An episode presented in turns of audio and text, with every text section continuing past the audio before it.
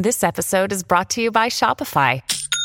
Forget the frustration of picking commerce platforms when you switch your business to Shopify, the global commerce platform that supercharges your selling wherever you sell. With Shopify, you'll harness the same intuitive features, trusted apps, and powerful analytics used by the world's leading brands. Sign up today for your $1 per month trial period at shopify.com slash tech, all lowercase. That's shopify.com slash tech.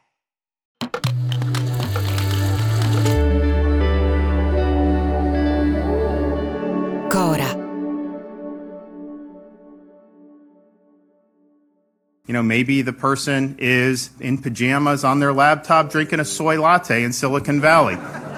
You know what? Questo è il governatore della Florida, Ron DeSantis, tre anni fa, nel 2021. Sta dicendo che viviamo in un mondo strano in cui qualcuno nella Silicon Valley appena sveglio e ancora in pigiama può permettersi di cancellare le voci di cittadini americani con un clic.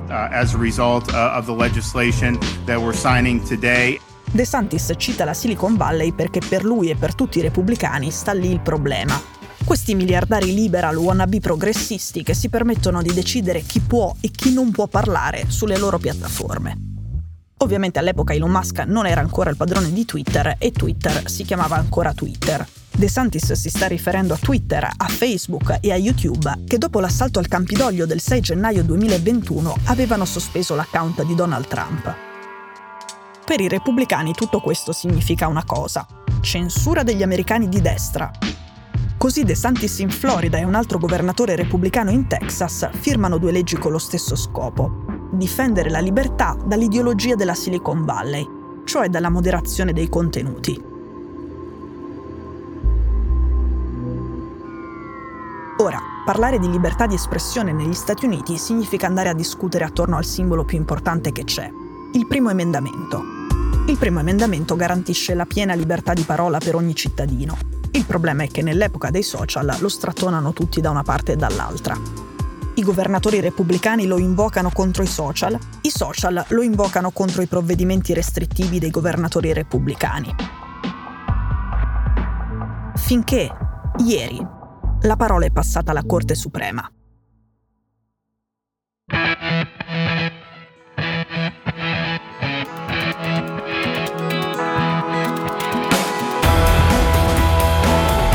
Sono Cecilia Sala e questo è Stories.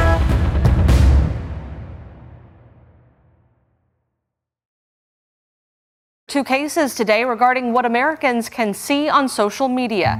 The key question is whether states can limit how social media companies remove content on their platforms. Pare che la prima cosa che hanno fatto i giudici della Corte Suprema sia stata una bella risata. La Corte si è presa fino a giugno per decidere, ma già ieri ha fatto capire una cosa. Quelle leggi della Florida e del Texas sono un poco anti-americane e non piacciono nemmeno ai giudici conservatori.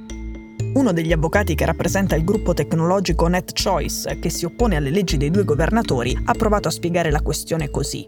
Ok, immaginiamo che io voglia creare un sito web cattolico per soli cattolici. Ecco, il governo non può in alcun modo dirmi che lì dentro deve entrarci anche qualcun altro. Sono libero di decidere io. Il sito è mio.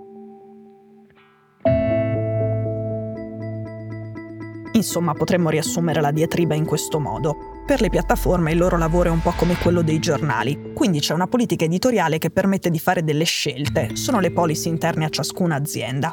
E la libertà di fare scelte editoriali è una libertà che il governo non può togliere ai privati. Essentially, the government can't come into your newsroom and tell you what to say, what to print. Likewise, the same holds true for the online industry. Qui il vicepresidente di NetChoice spiega le sue ragioni a una televisione locale della Florida. Parte proprio dal primo emendamento e dice che se le piattaforme fossero obbligate a pubblicare tutto, sarebbero private del diritto costituzionale di scegliere cosa pubblicare, come fa ogni giorno qualunque editore di un giornale o di una televisione. Come la Florida non può dire al New York Times quali editoriali pubblicare o a Fox News quali ospiti invitare in studio, così non può dire a Facebook e YouTube quali contenuti diffondere e quali penalizzare o escludere. In sintesi, decidere quali messaggi includere oppure escludere spetta ai privati, non al governo. Alcuni professori liberal americani hanno detto che sì, le leggi dei governatori repubblicani sono dannose, ma anche la richiesta delle piattaforme di essere trattate come fossero siti di informazione è pericolosa. Il ragionamento dei professori è più o meno questo. Quelle di Facebook, Twitter, Instagram e TikTok non sono pubblicazioni limitate nella quantità e dipendenti dalle scelte di qualcuno che poi si prende la responsabilità di tutto ciò che pubblica. Quindi Facebook, Twitter, Instagram e TikTok non sono giornali, sono piattaforme per un'espressione e un discorso pubblico diffusi. Sono molto più vicini a un centro commerciale in cui tutti parlano ad alta voce che a un giornale.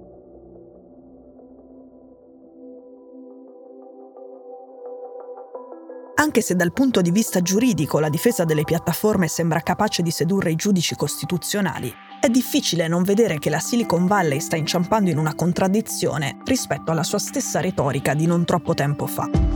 Per anni, quando comparivano cose controverse, quando il bullismo online alle volte finiva male nella realtà, quando giravano notizie false, quando qualcuno diffamava qualcun altro in rete, le piattaforme rispondevano non lo sapevamo, non potevamo accorgercene subito e impedirlo subito.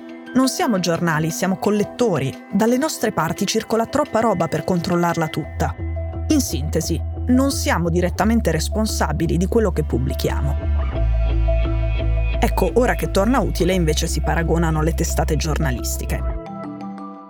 O l'una o l'altra, altrimenti non vale.